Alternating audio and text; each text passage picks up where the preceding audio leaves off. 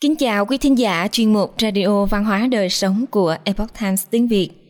Hôm nay, chúng tôi hân hạnh gửi đến quý thính giả bài viết của tác giả Jeff Minnick có nhan đề "Đồ đốc của biển cả, lịch sử và bí ẩn của Christopher Columbus do Trần Như biên dịch. Mời quý vị cùng lắng nghe.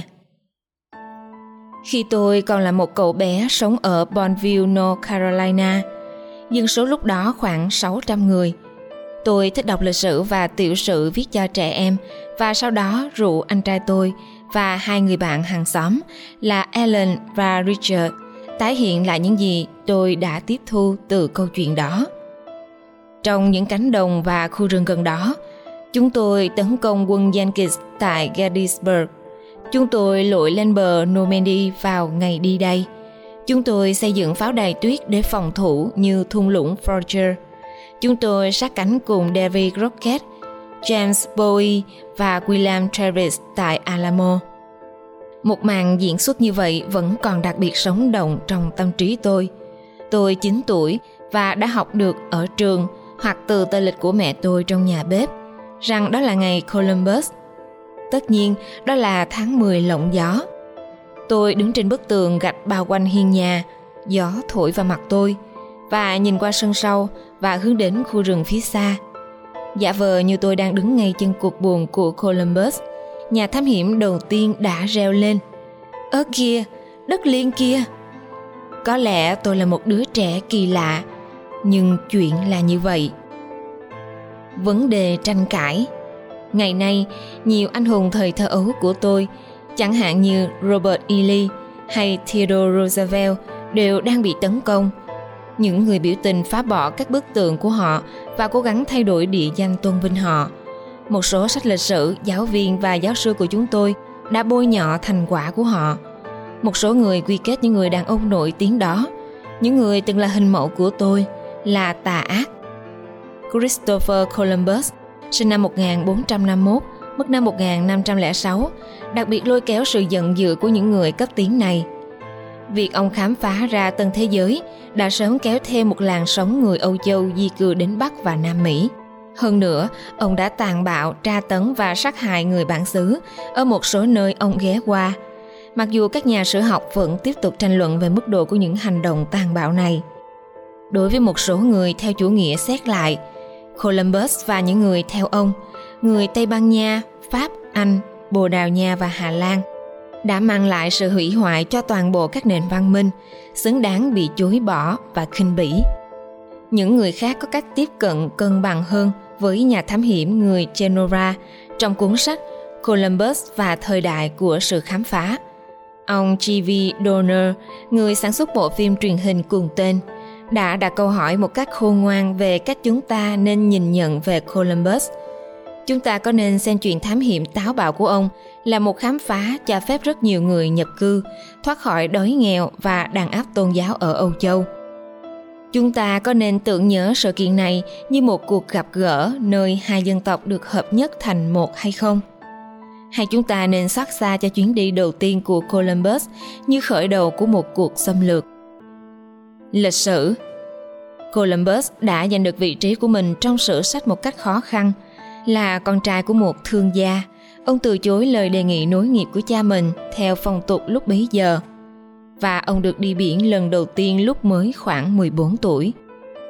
Trong hai thập kỷ tiếp theo, ông đã dành nhiều thời gian trên nhiều con tàu khác nhau, thu được vô số kinh nghiệm hàng hải khi đi thuyền trên địa Trung Hải và khám phá đến tận phía bắc nước Anh, có thể cả Iceland và phía nam dọc theo bờ biển Tây Phi – một lần nọ, ông tham gia một trận hải chiến.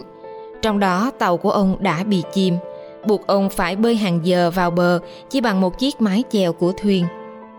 Trong phần lớn cuộc đời của mình, tuy Columbus gặp nhiều khó khăn về tài chính, nhưng ông vẫn kiên định và ngày càng nhận thức sâu sắc về đức tin công giáo của mình. Ông tự học một số ngôn ngữ và cuối cùng bị ám ảnh bởi lý thuyết cho rằng người Âu Châu có thể đi đến phương Đông – nơi có các loại gia vị và vàng.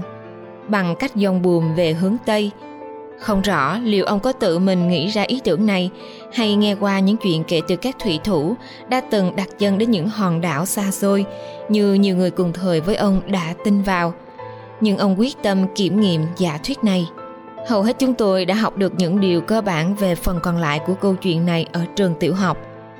Với sự giúp đỡ tài chính của một tín đồ công giáo khác và nữ hoàng Tây Ban Nha Isabella, Columbus cùng thủy thủ đoàn và ba con tàu Nina, Pinta và Santa Maria ra khơi, vượt qua Đại Tây Dương để tìm kiếm phương Đông và Ấn Độ, sử dụng những công cụ dẫn đường tốt nhất thời đó để dẫn hướng. Cuối cùng, họ đổ bộ, chạm trán với những người bản địa mà Columbus gọi là những người Ấn Độ và quay trở lại Âu Châu, nơi chế độ quân chủ Tây Ban Nha tuyên bố Columbus là đô đốc của Đại Dương và phó vương của Ấn Độ. Tin đồn nhanh chóng lan rộng khắp lục địa của những vùng đất mới này. Trong cuốn Columbus, Vì vàng, Chúa và Vinh Quang, nhà lãnh đạo chính trị và kinh doanh John Dyson viết Điều tương đồng duy nhất có thể hình dung được trong thời hiện đại là sự trở lại của những người đàn ông đầu tiên trên mặt trăng. Columbus thực hiện thêm 3 chuyến hải trình đi đến tân thế giới – Chuyến thứ hai trong số đó cho thấy ông bị buộc tội đóng vai bạo chúa đối với một số người định cư và tăng ác với người bản địa. Trong chuyến đi cuối cùng của mình vượt Đại Tây Dương, ông và một số thành viên của thủy thủ đoàn bị đắm tàu và mắc kẹt hơn một năm trên đảo Jamaica. Ngày lễ Mặc dù nhiều quốc gia kỷ niệm một số ngày tôn vinh Columbus, nhưng ngày lễ kỷ niệm đầu tiên như thế ở Hoa Kỳ diễn ra vào năm 1792 tại thành phố New York, kỷ niệm 300 năm chuyến hải trình đầu tiên của Columbus. Năm 1892, Tổng thống Benjamin Harrison kêu gọi người dân Hoa Kỳ tôn vinh kỷ niệm lần thứ 400 thông qua một tuyên ngôn khuyến khích mọi người tôn vinh Columbus và cuộc sống người dân Hoa Kỳ được tròn 4 thế kỷ. Trong 45 năm tiếp theo, được sự khích lệ của những người dân Hoa Kỳ gốc Ý, Tổng thống Franklin Roosevelt chính thức biến ngày Columbus trở thành ngày lễ liên bang. Ngày nay, chúng ta cử hành ngày lễ đó vào ngày thứ hai, tuần thứ hai của tháng 10. Trong thời gian gần đây hơn, các tranh luận về việc có hay không và cách kỷ niệm ngày Columbus đã trở nên gay gắt. Mặc dù đây vẫn là một ngày lễ liên bang, nhưng một số tiểu bang không công nhận ngày Columbus là một ngày lễ chính thức, trong khi các tiểu bang khác như Hawaii và Oregon đã thay thế nó bằng ngày của người bản địa. Columbus và di sản của ông.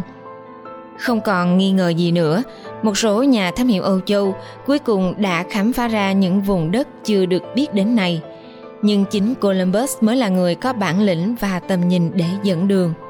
Dù tốt hơn hay xấu hơn, khám phá của ông đã thay đổi hoàn toàn lịch sử thế giới, mang đến sự xung đột lẫn hòa hợp giữa các nền văn hóa.